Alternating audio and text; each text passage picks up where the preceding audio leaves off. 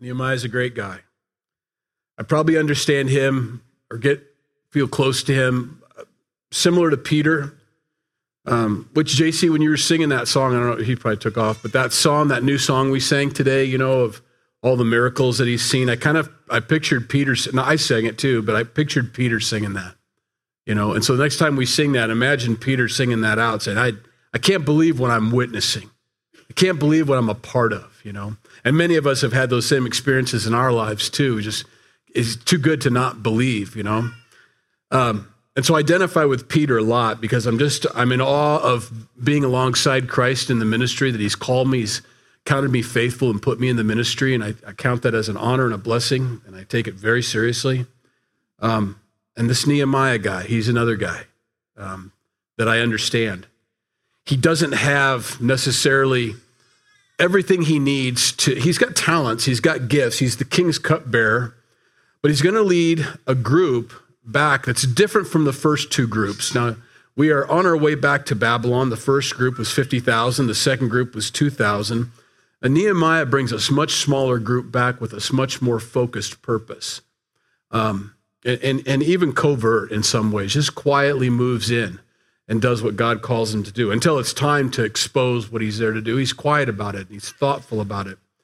He's a businessman. He's someone who loves the Lord with all of his heart, is devoted to him, and is rooting for the guys back home, but is still the cupbearer in the king's house. And so in verse 1, the words of Nehemiah, the son of Hekaliah, it came to pass in the month of Chislev, in the 20th year, as I was in Shushan the citadel, that Hananiah, one of my brethren, came with men from Judah. And I asked them concerning the Jews who had escaped, who had survived the captivity, and concerning Jerusalem. And here's what they said to me. The survivors who are left from captivity in the province are there in great distress and reproach. The wall of Jerusalem is also broken down, and its gates are burned with fire. And so it was when I heard these words that I sat down and wept and mourned for many days. I was fasting and praying before God, before the God of heaven. He's in the Shushan Citadel. He is there serving the king. Cupbearer is more than just a waiter. He would be the food taster. He'd be the poison finder, basically. Very important role, very trusted role in the king's household.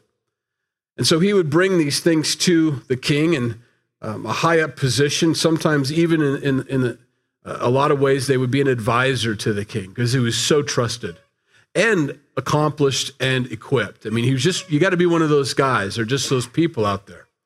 And Nehemiah was one of those guys, very gifted in administration and in service, in all the things you'd need for this role, focus, dedication, faithfulness. Every single day, I'm the guy that makes sure, you know. I'm the guy that makes sure all the food prep is done right in the king's house. I'm the guy that makes sure everything. I mean, he's that guy, you know. And so he hears about these guys coming back from Jerusalem. He hasn't been there himself, but you know that's got to be on his mind and on his heart. How are things going, you know? And in your mind, not knowing the news, you just assume everything's going great. Oh, I bet they're probably about 20 feet tall now. You know, I bet they got the walls up about that far. Or maybe they're done by now. I mean, maybe they really got at it. And you know how your mind can go. I bet they're great. And so he asks these guys, how is it going? And he doesn't get the answer he expects or hopes. The guys are honest. Now, I don't know why these guys are coming back. Are they coming back for a visit? Or are they actually done with it? Are they done with the ministry? Like, it's just not going anywhere, and they're coming back. We really don't know exactly why they came back. Maybe they're just traveling or caravan or whatever. Or they've decided, you know what, it's better back in Babylon. This is not going like I thought, okay? So, he hears the words that he doesn't want to hear. He says, the survivors who are left from the captivity in the province are there in great distress and reproach. So not only are they worried and concerned or not doing well, they're of reproach. They're of reproach. They're being chastised by all the countries around them. They're not moving forward like they hoped. They're stuck. They're bogged down. The construction process has ceased. So When he hears these words, this moves him to action as he hears this news. It moves him to want to do something about it, but he doesn't know what to do. He's not been sent. He's not been called. He just gets this burden on his heart, and that is how the ministry starts. The ministry starts with that burden. You hear of a problem, and you hear of something going wrong, and you feel this sense like, I need to do something about this, but I don't know what. And so you begin to pray about it with God. And that's always the first move with the Lord, it seems like. All the examples we have in the Old Testament and then in the New Testament are these guys that have burdens, and then they get this sense that they need to do something, and they pray. But they don't, here's what they don't do. They don't sit around and say, well, the church ought to be doing this, and the church ought to be doing that. That's armchair quarterbacking, and that drives me crazy as a pastor. When I hear people say that, and they're sitting down, they're not doing anything, and they feel like they should be serving, but they don't, and that they don't do anything. They just complain about what's not being done. That's not Nehemiah. That's not our guy. That's not the man God uses. That's not the woman God uses. When you see a burden, when you sense a need, when you feel like there's something that has to be done, guess what? Guess what? You're the one. It's your call. It's your sense. It's your thing. You're the one that noticed it. You can't worry about what everybody else isn't noticing. You're the one that noticed it. So do it. Go do it. Pray, seek, wait on the Lord, and go do what God's called you to do. Don't wait for all the permission or anything like he does. He goes about it a different way because he's an employed servant here in the king's household.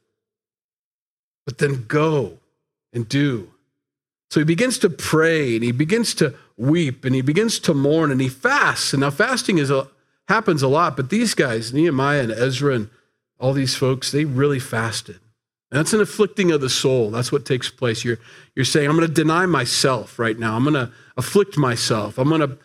We don't do sackcloth and ashes and tear our clothes and do all that, but we have those.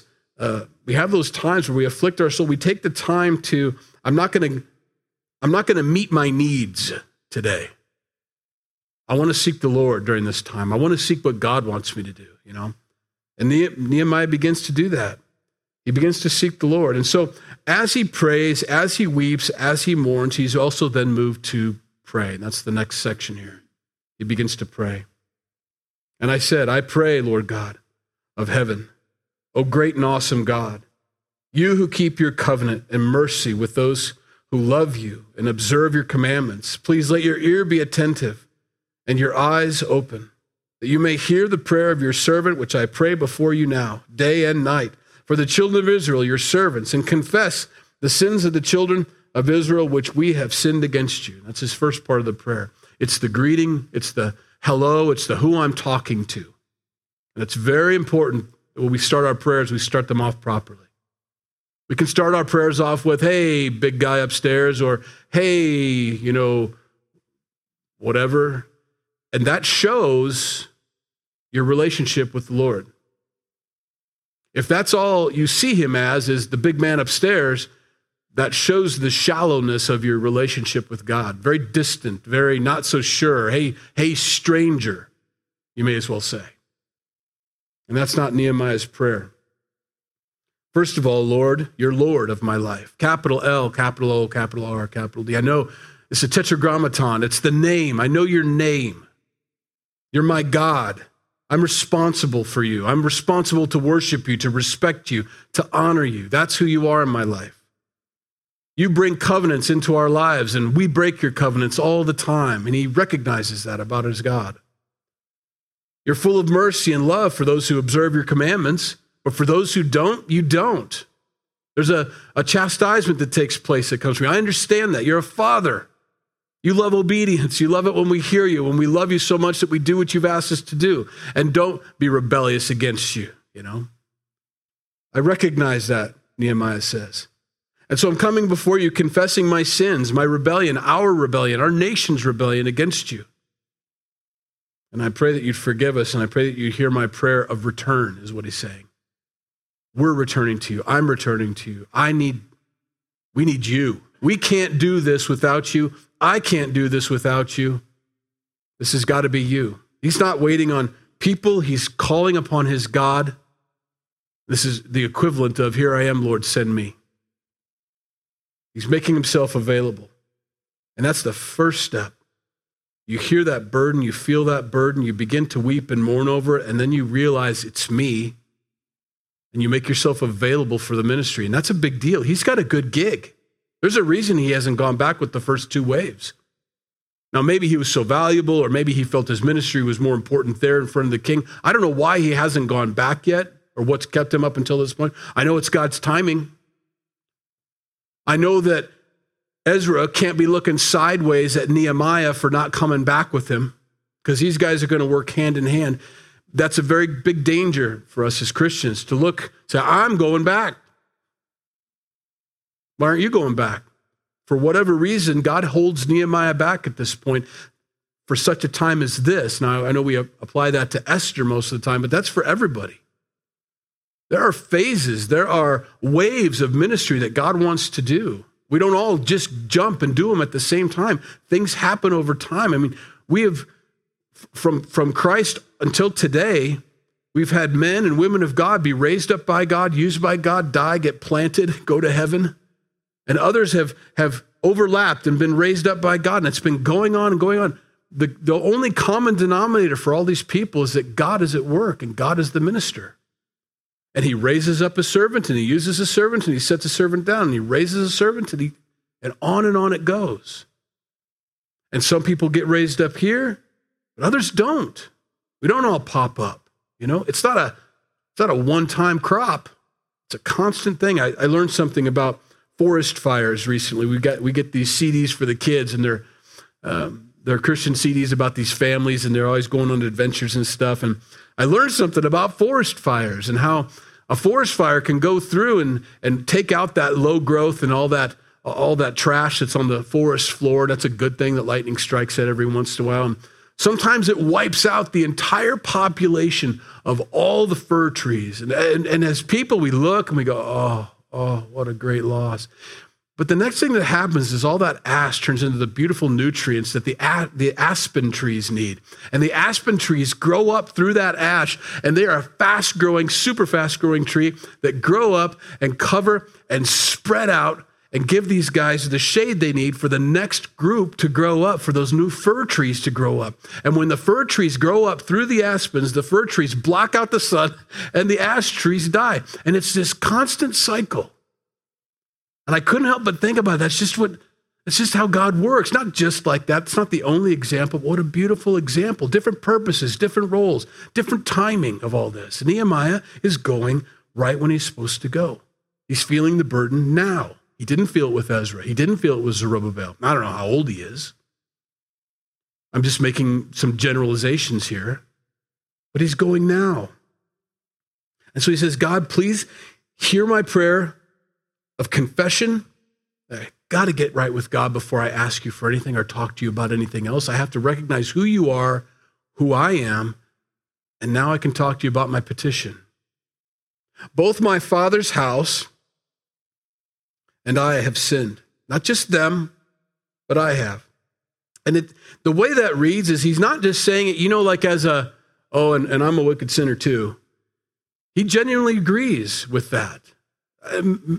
In his own mind, maybe he's not as bad as the guys that killed all the prophets and killed everybody and was so rebellious against God that they worshiped other gods. But he understands, even as a worshiper of God, I still have to offer sacrifices daily for my sins, because I'm still just a man who falls short. Although I love God and I want to obey him, there are oftentimes I don't. But he doesn't make that comparison, I'm not as bad as they are kind of thing. When he praise this, both my father's house and I have sinned. He just lumps himself in there. I'm not just saying them, I'm saying we. We have acted very corruptly against you and have not kept the commandments, the statutes, nor the ordinances which you commanded your servant Moses. Remember, I pray, the word that you commanded your servant Moses, saying, if you are unfaithful, I will scatter you among the nations. But if you return to me and keep my commandments and do them, though some of you were cast out into the farthest parts of heaven, yet I will gather them from there and bring them to the place which I have chosen as a dwelling for my name. I remember your promises of scattering. Also, Nehemiah says, you left us with hope. You gave us a promise after that said, if we return to you, you'd return to us. That's what I want. We're returning to you. I'm calling out to you from captivity to let me go back and to call me back and to let us do what we need to do. We're returning to you, not just in physical presence on the land. That's easy. To get a caravan together and walk over there, well, that's what's happened so far. But to go back spiritually, to turn your heart and your mind back over to God and to his obedience and his command over your life. And maybe some people need to do that this morning. Maybe there needs to be a refreshing in your life, a reviving of, I'm stuck. The building has ceased in my life. I have become content and complacent, and I'm just sitting here. And the walls are about 4 foot high in my life. They're not where they need to be. I've left the gates open in my life. There's no protection. My family is vulnerable. I'm vulnerable. I'm feeling defeated everywhere I go. Then this day is for you. Because this is the day that you mourn and you fast over where you are and ask God to take you and help you be who he's always called you to be and to pick up the trowel in your life, to begin to place bricks on that wall again, begin to close up those gates, finish up those holes in the wall, and to stop being so, well, vulnerable to the world, vulnerable to the enemy. God has given us everything we need. He's our fortress, but only if we're in him. He's our protector, he's our guide, but only if we let him. And if we've moved out on our own and we begin to do things on our own, it's inevitable that we find ourselves feeling defeated and wonder where God is, and he's never, ever left. He's always been there. We return to him. He never leaves us or forsakes us.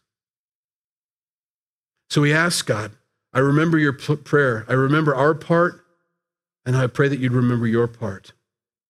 Now, these are your servants. Now, look how many times he says this, servants. We're not your people. We're not your buddies. We're not your children. Although those are all true, Jesus calls us friends. He does call us sons and daughters of his mother, but that's not his place in this prayer. He understands, God, you don't owe me anything as a father. You don't owe me anything as a friend. You don't owe me anything. That's not what I'm coming to you for right now. That's not how I'm praying. I'm praying as a servant of yours, as someone who is a servant is submitted to the will of their master. Tell me what to do. It's a big, big statement. We're your servants. We're your people, whom you have redeemed by your great power and by your strong hand. In other words, I don't need any more redeeming. I just need to know how I can serve you now after my redemption. Oh Lord, I pray, please let your ear be attentive to the prayer of your servant and to the prayer of your servants who desire to fear your name, and let your servant prosper this day, I pray, and grant him mercy in the sight of this man. Who's this man? For I was the king's cupbearer, he says. He's got an idea. It's percolating in him. I've got to say something. I've got to do something, but I want you to give the opportunity. This is a worldly guy. This is a guy that doesn't worship. This is my secular boss, you know. This is someone who may not understand this call on my heart. I've had this moment. I've had this moment twice in my life. Or I've had to go up to my boss. I was working at Pella Windows at the time, back in Omaha, way back in the day. The service tech takes a long time to train us. There's a big investment in training us up. It takes years for us to figure out how to have customer service because you don't know how to do that until you do it, and how to do it right, and how to meet people's needs, and how to go into a situation and re-engineer whatever it is wrong with the windows and reset them or redo whatever you have to do and fix all the things that are going. It's not like a mechanic, but it's a little bit like a mechanic, except you're much cleaner at the end of the day, you know? So I understood that. We're going to move you out of production, and we're going to make you a service tech, and we're going to give you your own truck that you can take home every night. We're going to double your pay. We're going to give you all the benefits. I mean, it was a big deal. And I don't know how long I did it, maybe 5 years. And probably on the fifth year, I was actually of value to the company, you know? And I get this call from God at a men's conference in Indiana. Immediately leave your nets and follow me. I get home from the men's conference and I show up at home after driving all night. I get home around 3:00 in the morning. Jenny's in bed and I wake her up. I said, I couldn't wait. I said, I got to quit tomorrow. She doesn't do that. She goes, okay. That woman, I tell you what, okay. I don't know what she thought about the rest of the night, but that's all. And I went to bed and I woke up in the morning and I walk into Joel's office, Joel Gunther, my boss. And I looked at him and I said, Joel, I said, I really feel like I'm called by God to start a church down, well, I don't know where, but somewhere. And he gave me 3 scriptures at this. Now he doesn't go to church, you know? And I said, God, I just really need to do this. Or Joel, I really need to do this. God's called me. And he sits back in his chair. I mean, he's this cigar smoking, bald, big guy, just looking at me like this, you know, great guy, super guy. Really was. Had a real heart for people, you know, but I don't know if he was a believer or not. I don't know. Maybe he was. He looked at me and goes, well, can't argue with God.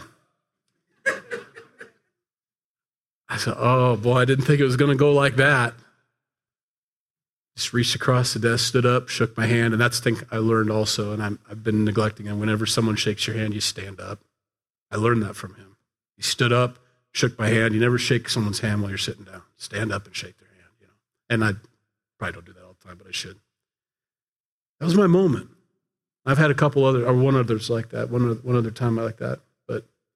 So understanding. You just knew that God was in it. I mean, it just went just like that. You just knew, wow. I mean, it's undeniable that the Lord is in this. That's what Nehemiah is asking for. God, I want this to be undeniable.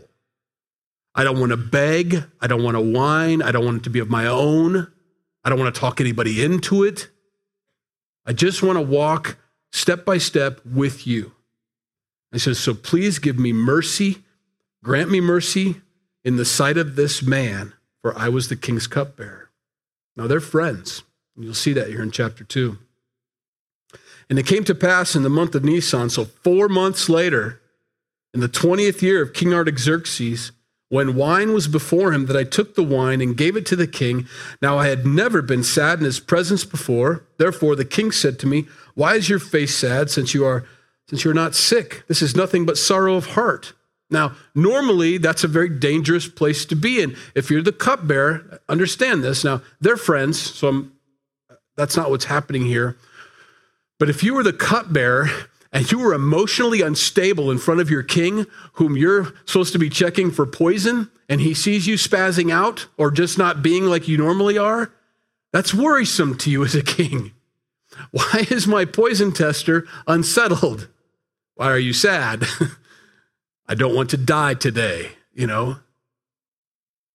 Now, that's not what's happening, although that could have happened to any other wine tester out there. He's genuinely understanding. He goes, you've never been like this before. This is not sickness. This isn't like you got a tummy ache or something. You're broken, Nehemiah. What is this? This is sorrow of heart, wise king. First moment of mercy that God has given to Nehemiah. There's a wise king who sees this sorrow of heart, recognizes it. Nehemiah doesn't have to do anything. The conversation is being brought up by King Artaxerxes himself. So I became dreadfully afraid. And I said to the king, may the king live forever. Why should my face not be sad when the city, the place of my father's tombs, lies waste and its gates burned with fire? Kind of blurts it out, you know. Doesn't know what to say, just says it. Super honest. Just honest. That's his honest heart. I can't be quiet. This is what I've asked for. Why wouldn't I be sad? My whole city's destroyed. And the king said to me, what do you request? So I prayed to the God of heaven. Now, we don't know what that prayer was. We know the preparation prayer has taken place, but this is an in-the-moment prayer. And I don't know if you've ever had those before, but they're quick, they're fast, and boy, they come from the heart, don't they? It's like, God help. And then you start talking again, you know. Please, work here. The opportunity has been given to Nehemiah now. He's received the call. He's prayed. He feels the personal responsibility to answer that call. And now he asks for an opportunity for him to go do what God's called him to do. He waits. So I prayed to the God of heaven, and I said to the king, if it pleases the king, and if your servant has found favor in your sight, I ask that you send me to Judah, to the city of my father's tombs, that I may rebuild it. That's a big ask. I'm asking you to let me go and let me rebuild a city. That's a big task. That's going to take a long time. And here's how we see, and here's what we know, that Nehemiah and this guy are friends. The king said to me, the queen also sitting beside him, how long will your journey be, and when will you return? Now, if you don't care about this guy, and you got cupbearers in line, second, third string cupbearers out there, you don't care when he's coming back. In fact, you don't expect him to come back. But he's asking him, when are you going to be back, Nehemiah? It means something to him. There's some heart there. There's some relationship there. And I want to focus on that a little bit this morning, because my relationship with Joel was long. It was 5 years of me going, oh, sorry, I blew it again. I missed that appointment, or I didn't know what to do, or I ordered the wrong part. I mean, there have been times, you got to understand this. If you're a glass person and you've got a tempered piece, you don't care, but you're going to have to listen to this, because this is my boss who had to deal with me. You got tempered glass. There's a difference between just regular DS strength glass and tempered glass. Tempered glass is the stuff that when you tap the edge of it, it goes poof, you know, like that. Right? And that's in every window that's below 18 inches to the ground. You have to have tempered glass. It's code. So all your patio doors have tempered glass on them. So you don't want to touch the edge, right? So you can see where I'm going with this. So this lady's got this shattered piece of glass. I show up, I get rid of all the glass. I put a piece of plywood in, because you've got to order it in. So you order the piece of glass in, and you're holding it with suction cups, and you're walking, and just the slightest dink. And all of a sudden, you're holding two suction cups by yourself, and the glass is all over the ground. And your homeowner's looking at you going, like, I'll be back, you know, kind of thing. It's going to be another week and a half with the stupid plywood in your door. I'm so sorry, you know. Hey, Joel, yeah, we got to order more glass. I tapped it. Oh, okay, get it ordered. Building that relationship with them over time, over 5 years of being honest with them up front, owning my mistakes, asking for forgiveness, coming to that place of I am sorry, and being a good employee. I'm always on time, if not early. Always early. If you're not 10 minutes early, you're late. Always. Staying as long as I needed to stay. Being the Christian I needed to be in front of this guy. Now, not always successful, but for the most part, building that witness. So when the moment comes and I'm standing across from him, I say, God has called me into the ministry. It's obvious to him. Of course he has. And it's easy for him to let me go. And you could see that here with Nehemiah. People are watching us all the time. I don't have time to blow my witness. I don't want to start from scratch again. I don't want to lose my temper and have to figure out how to begin ministry all over again. I got to be careful about how I walk and how I let my emotions get the better of me or not get the better of me or whatever it is, and to stay even in walking with God. So that when these moments come up, Nehemiah has been being prepared for this for years, to the point where his king says, yeah, of course you can go. When are you going to come back, Nehemiah? I don't know, he says. Now, this moment right here is the beginning of that clock we talked about of Daniel 9. It's March 14th, 445 BC. And the prophecy in Daniel is, and I don't have time to read it all today, but it's in Daniel 9. Verse 25, 70 weeks of years are determined for the nation of Israel.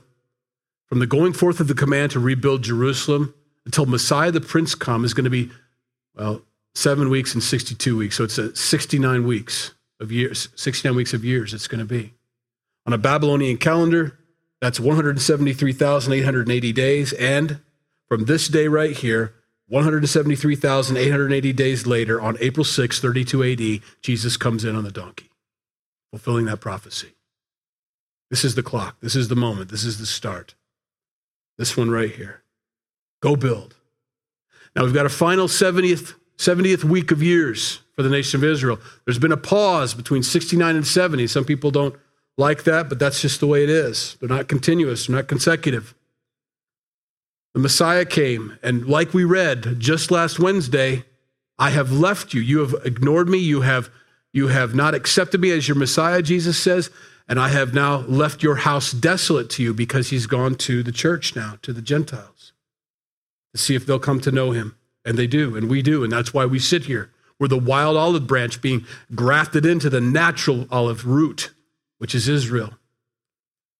But as Paul warns, don't get so excited about that, thinking that you're the new replacement for Israel, because there is a 70th week waiting for them, a final opportunity for them to accept the Lord. And just like we were grafted in, they can be grafted back into, and anyone that believes on Jesus can be brought back into that rootstock again.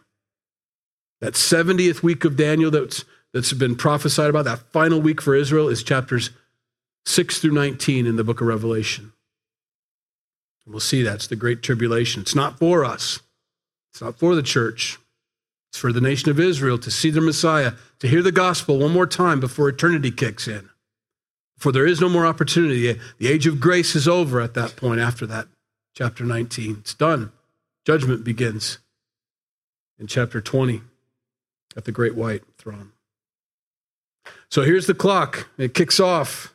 When are you going to be back? And so it pleased the king to send me, and I set him a time. Furthermore, I said to the king, as long as I have your attention, if it pleases the king, let letters be given to me for the governors of the region beyond the river, that they must permit me to pass through till I come to Judah. And a letter to Asaph, the keeper of the king's forest, that he may give me timbers to make beams for the gates of the citadel, which pertains to the temple, for the city wall, and for the house that I will occupy. And the king granted them to me according to the good hand of my God upon me. He's a builder. He's got a plan. I'm going to go back. I'm going to need materials. The other guys are like, can we go? Sure, you can go. And here's some stuff, because you're going to need stuff to build. Ezra's a priest. Oh yeah, I'm going to need stuff. Thanks for thinking of that, king. That came from the worldly side of things. Nehemiah, he's a Christian and he's a builder. He knows, I'm going to need a lot of wood. I'm going to need a lot of logs. And I need them to come from your forest. We're a reproach. In other words, everybody around us is not friendly, so I need your forest, because they're not going to give it to us, or they're going to give us the weak stuff or the bad stuff. I need your forest, king. You got it, Nehemiah. He's thinking it through. There's going to be red tape. There's going to be codes. There's going to be whatever. I need you to bypass all of that, king. I need letters. I need letters to get by all these guys so I can get this job done. He's thinking. I like it. And the king granted them to me according to the good hand of my God upon me. Gives God credit for moving upon the king's heart. Does not give the king necessarily the credit. Friends, maybe, boss, great boss, whatever. But he gives God the credit for this moving. Then I went to the governors in the region beyond the river and gave them the king's letters. Now, these guys have got a lot of letters by now, haven't they? Zerubbabel and Ezra, everybody's got letters for these guys. Everybody seems to keep forgetting who's in charge of this build, that God is doing it. And he keeps getting these letters from these kings saying, leave them alone, leave them alone, leave them alone. They don't leave them alone. And anytime God wants to do something great or move, do an awesome work, just like he raises up servants, like we talked about, he raises up Nehemiah, Ezra, Satan always raises up opposition. Always expect it, plan for it. Never be surprised by that. Yesterday, I married off my daughter. And a beautiful family's now started, a separate family from ours, Mr. and Mrs. Hunter Warner. You know, Warner. I'll get used to that, I guess, after a while. Great family, beautiful family, strong believers, strong family. I mean, they had grandmas and grandpas from California, Utah, fly in and sat in that heat yesterday. And they did it, you know. Strong family, wonderful family. But I know that as this beautiful new Christian, God-loving, Jesus-following family has begun, I know there are plans for them in my enemy's camp and their enemy's camp to thwart this, to divide this, to break this up. And that's my prayer for them. And that's what they need to know, to recognize they are not their enemies. Satan wants to do that. Their problems, their arguments only get as big as they let them get. And that's anybody here in this room. Your marriage problems only get as big as you let them get. That's up to you, whether you yield or ask for forgiveness or cover over it just because it's love, or who cares? It's a dumb thing. Absolutely. Do whatever you want to do. I think that's a great idea. My idea was better, but whatever, you know. You don't have to say that out loud. Don't say that out loud. Your marriage problems only get as big as you let them get. And understand where they come from. They come from our flesh, and they come from Satan stirring our flesh. So he gets this wonderful permission to go. God has let him go. Now the king had sent captains of the army and horsemen with me. He didn't have to ask for that. He got it. When Sanballat the Horonite and Tobiah the Ammonite official heard of it, and they were deeply disturbed that a man had come to seek the well-being of the children of Israel. Those are our two enemies. Those are our two guys. A third one gets added at the end of this, but those are our two main players. They hear about it, and they are opposed to the work of God. They do not want it to happen. So, Nehemiah says, I came to Jerusalem and was there 3 days. Then I arose in the night, I and a few men with me. I told no one what my God had put in my heart to do at Jerusalem, nor was there any animal with me except the one on which I rode. And I went out by night through the valley gate to the serpent well and the refuse gate, and viewed the walls of Jerusalem, which were broken down, and its gates, which were burned with fire. This is a site survey, but it's very interesting. He's doing this at night. Probably full moon is my guess. He's looking at everything, and he's just riding his horse around. I love this scene. I love this scene. He's got a few guys with him. He doesn't need everybody. He doesn't need a bunch of camels. He doesn't need a lot of pomp and circumstance. He just gets up and he's got a job to do and he's looking it over. He's seeing the walls. Okay, we're going to need probably 10 ton there. Look over there at the gates. Yeah, we need at least 20 inches across log for that, if not more. And we're going to need iron. We're going to need some metal. He's doing it. He's making a list. He's doing that planning stages. He does it quietly. I didn't tell anybody about what God had put in my heart to do at Jerusalem. Just me. And he goes out and he begins to do this. And then I went on to the fountain gate and to the king's pool, but there was no room for the animal under me to pass. So I went up in the night by the valley and viewed the wall. Then they turned back and entered the valley gates and so returned. So he goes all the way around the city to see everything he's going to need to do, and he's doing the calculations in his head. We need a lot of bricks. We need a lot of mortar. We need a lot of guys. It's going to be a big deal. And that's important. It's important to count the cost of the ministry. Now, he's not counting the cost to see whether he's going to do it or not. He's, okay. He doesn't go into it and say, come on, everybody, let's have a work day on the wall, Oh, we didn't get very far today. Let's have a work week, a work month. We're going to need a work year here with this. He understands. It's a long haul. It's a big commitment for everybody. He's getting that going in his mind. There's a lot of materials we're going to need. So I returned, and the officials did not know where I had gone or what I had done. I had not yet told the Jews, the priests, the nobles, the officials, the other workers, or the others who did the work. I haven't let anybody know what I'm planning. Then I said to them, you see the distress that we are in, not you. Very important. That was another boss I had to learn from. Boyles. I worked at Boyles, parts manager. I know nothing about cars. That's why your cars probably don't run anymore, because you brought them to Boyles and I was your parts manager. But there I was in the position, looking up parts, looking at all those schematics where they explode the view. And I'm like, look at the mechanic. I turned the screen. Is that, you want number 86? What's a sensor? Is that before the catalytic converter or after that? That's pre-catalytic. Pre's before catalytic converter. Didn't know what I was doing. So I go up to Dave Boils, and I had to leave my nets again because it was time. I got jobs now and then throughout this ministry because sometimes God provides and sometimes I need to get, help and do my part, You got to do, you can't always take, you got to give. And so there's opportunities there. So it was one of those times where I had to go across the street and tell him that I got to go do this and I got to leave. And he says, that's good. We are in great distress. It's us. I'm with you. I'm a part of it. It's not you're in great distress. I'm here. I've come to help.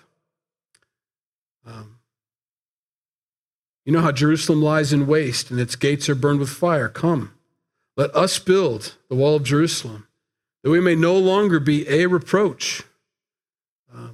That reproach word, you really need to look that up and get the sense of it. I'll do my best. But reproach is just this constant. Nobody wants you to do well. Nobody's rooting for you. There's always this folded arm, side-eye look from everybody around you. You're not a success. You're a failure in what you're doing. There is this belittling that takes. There's a lot going on with this word reproach, and they've been feeling this for a long time, to the point where they walk around Jerusalem and they see the broken wall that should have been done. Any of you guys identify with that, with projects in your home? You know, you walk by the kitchen, I really got to get back to working on that kitchen, don't I? I really want to eat Doritos and watch TV right now because it's been a long day, you know. This is way more than that. This is walking around with your head down knowing I know those walls should be higher, but I don't have it in me anymore. I don't have a drive. I'm tired. I hear that a lot nowadays.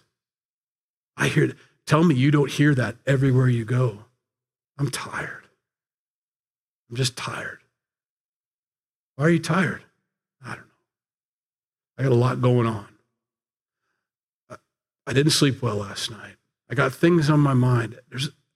I get it. I know that. And a lot of you older guys, you got that low T going on right now. It's not going well for you. Like, I'm slowing down and I'm getting fatter. I don't know what's happening. I do. I'll tell you exactly what's happening. You're getting older and you're losing a little of your steam, and that's okay.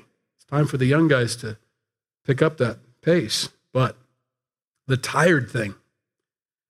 Tired can come in lots of different ways and can be caused by a lot of different things. And one of them, in this case, is just a defeated.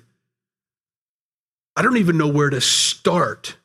Which brick do I pick up first? There is so much to do. The task is so overwhelming. I'm so tired of their looks. I'm so tired of the pressure. I'm so tired of everything. I'm surviving right now, you know? I see that in these guys. And so does Nehemiah. And it takes sometimes a fresh work of the Holy Spirit. And I believe Nehemiah is a work of the Holy Spirit, or at least a picture of the Holy Spirit in this, that comes into these believers' life and says, let's go. We've got this. And all of a sudden you've got this vision, this plan, and this strength that doesn't come from yourself. It comes from the Lord. It's from God. And you're like, this is it. There are projects that I want to do. This new concrete report, I've been thinking about this for years. And last Sunday, I look at David Spencer. I said, do you think you can, you're not going anywhere now that Africa's closed. You can't go to Africa anymore. And you're out of retirement. I said, you want to pour a quick 6-foot cement side? That's how this started over here. Pour a side. Let's get a sidewalk out there. David's like, yeah, let's get a sidewalk out there. And then we found out the grade was wrong on the entire parking lot. We just had to bring it down a little bit. Well, that's a lot. We just put down all that asphalt. So you got to scrape all that asphalt out and pile it up because you don't want to lose it, which we kind of lost. I can see the blend out there. There's nothing you can do about that. Pile it all up, got the grade right, got everything sloping so that when we do finally get this thing all paved, this 2-day job, or what I was asking for right before my daughter's wedding, I'm trying to absolve myself of a little guilt here also because I didn't show up for any of the work. Because I thought, well, David will get it done. I don't have to worry about that. Well, it ended up being like 7 or 8 guys down here with so much heavy equipment down here. You'd never seen so much heavy equipment. Tractors and skid loaders and dump trucks and all this stuff. And I'm like, I got to go to Mazingo because I've got guests in town and we're going to the beach today. Got to be a big deal. The whole point of that conversation was all of a sudden, we've been waiting years for this. And we all just kind of let's go do it. And they got it done. And here we are with this pad out here for drop-offs and everything and all. It's just one of those ones. It's been years, but all of a sudden this is it. This is the time. And it all got done, We need that in our lives. I'm tired. Tell God you're tired. Say, God, I need a fresh filling of your Holy Spirit. And I don't mean like, oh God, give me a fresh filling of your Holy Spirit. I mean, I'm going to wait here. I need to be dumped into. I'm dry. There's nothing left. I'm on empty. I don't know why. I'm sure it's my fault. I pray that all the time. God, I know it's not you. I know it's me. I acknowledge that, but I don't know how to fix this. Only you can fix this. Come into my life. Fill me with your Spirit. Give me vision. Move me. And he does. And he does. So this Holy Spirit, Nehemiah, comes into these guys. He goes, guys, come, let's build. You mean I just got to show up? I don't have to plan it out. I don't have to organize it. I don't have to get it all together and find the... Nehemiah said, no, I did all the calculations last night. We're all ready. I got some guys with me. Great guys. We're fired up. Let's go. Meet us out here tomorrow morning, 7 a.m. We're going to get at this. All right. I can do that. I don't have to be in charge. All I have to do is lift. Yes. Just get out there. Let's get it done. I love this. It's such the church. He gets this vision and they just run with it, you know? And I told them of the hand of my God, he gives them a testimony, which have been good upon me, and also of the king's words that he had spoken to me. So they said, let us rise up and build. And they set their hands to this good work. We'll be there. But when Sanballat the Horonite and Tobiah, the Ammonite official, and now we got this new guy, Geshem, the Arab, heard of it, they laughed at us and despised us and said, what is this thing that you're doing? Will you rebel against the king? And I know you're not supposed to say shut up, but man, that's a time to say, just shut up. And Nehemiah's that kind of guy. He's a businessman. He's a real estate guy. You know, I know some guys like that. He looks at him. You know, he just says like, yeah, we're going to build anyway. Laugh all you want, you guys over there. We're going to do this thing. So I answered them. And I said to them, the God of heaven himself will prosper us. Therefore, we, his servants, will arise and build. But you have no heritage or right or memorial in Jerusalem. That's another way of saying shut up. You know, bold. Bold. No, we're going to build. Because you can see him. He's got this group of farmers, guys, that have all quit. It's like, come on, we're going to show up tomorrow and we're going to build. I got a plan. We're going to do this. Yeah, we'll be there. And sure enough, the enemy shows up and says, you guys can't do doing the same thing they've always done to these guys for the years that they haven't been laboring. And you can almost see their eyes begin to drop. And Nehemiah recognizes and says, no, we're going to build. And you have no right here. Get out of here. We're doing this. And the guy's going, all right, some boldness. Someone's speaking up. They're loud. They're obnoxious. Thank you. You've been saying what's on our hearts for so long.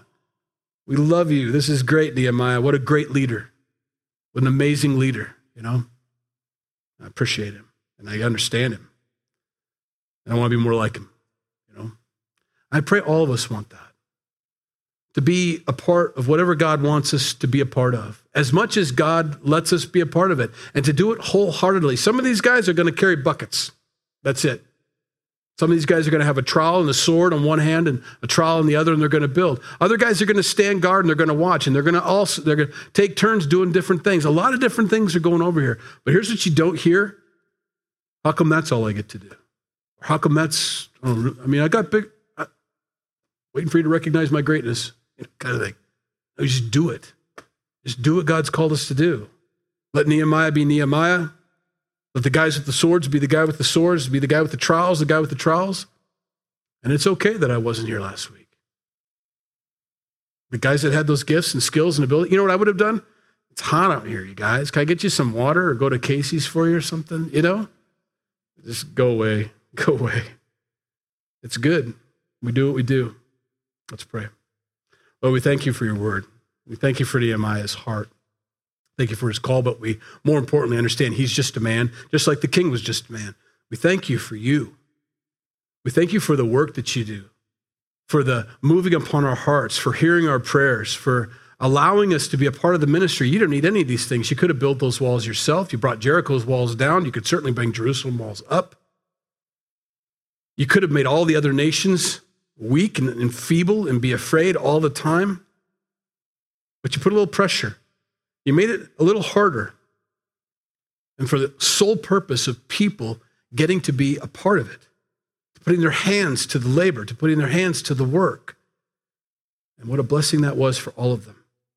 To look back at the wall, to look back at the city, to look back at this temple once it's built, and know that God used them in whatever way to do that. And so God, our ears are perked, and our hearts are open. And we want to do whatever you call us to do. We want to do it wholeheartedly unto you. We really want to say in our hearts, here we are, send us. Do with us what you will. We want to be available to you, like Nehemiah made himself available to you. We thank you for this. In Jesus' name we pray. Amen.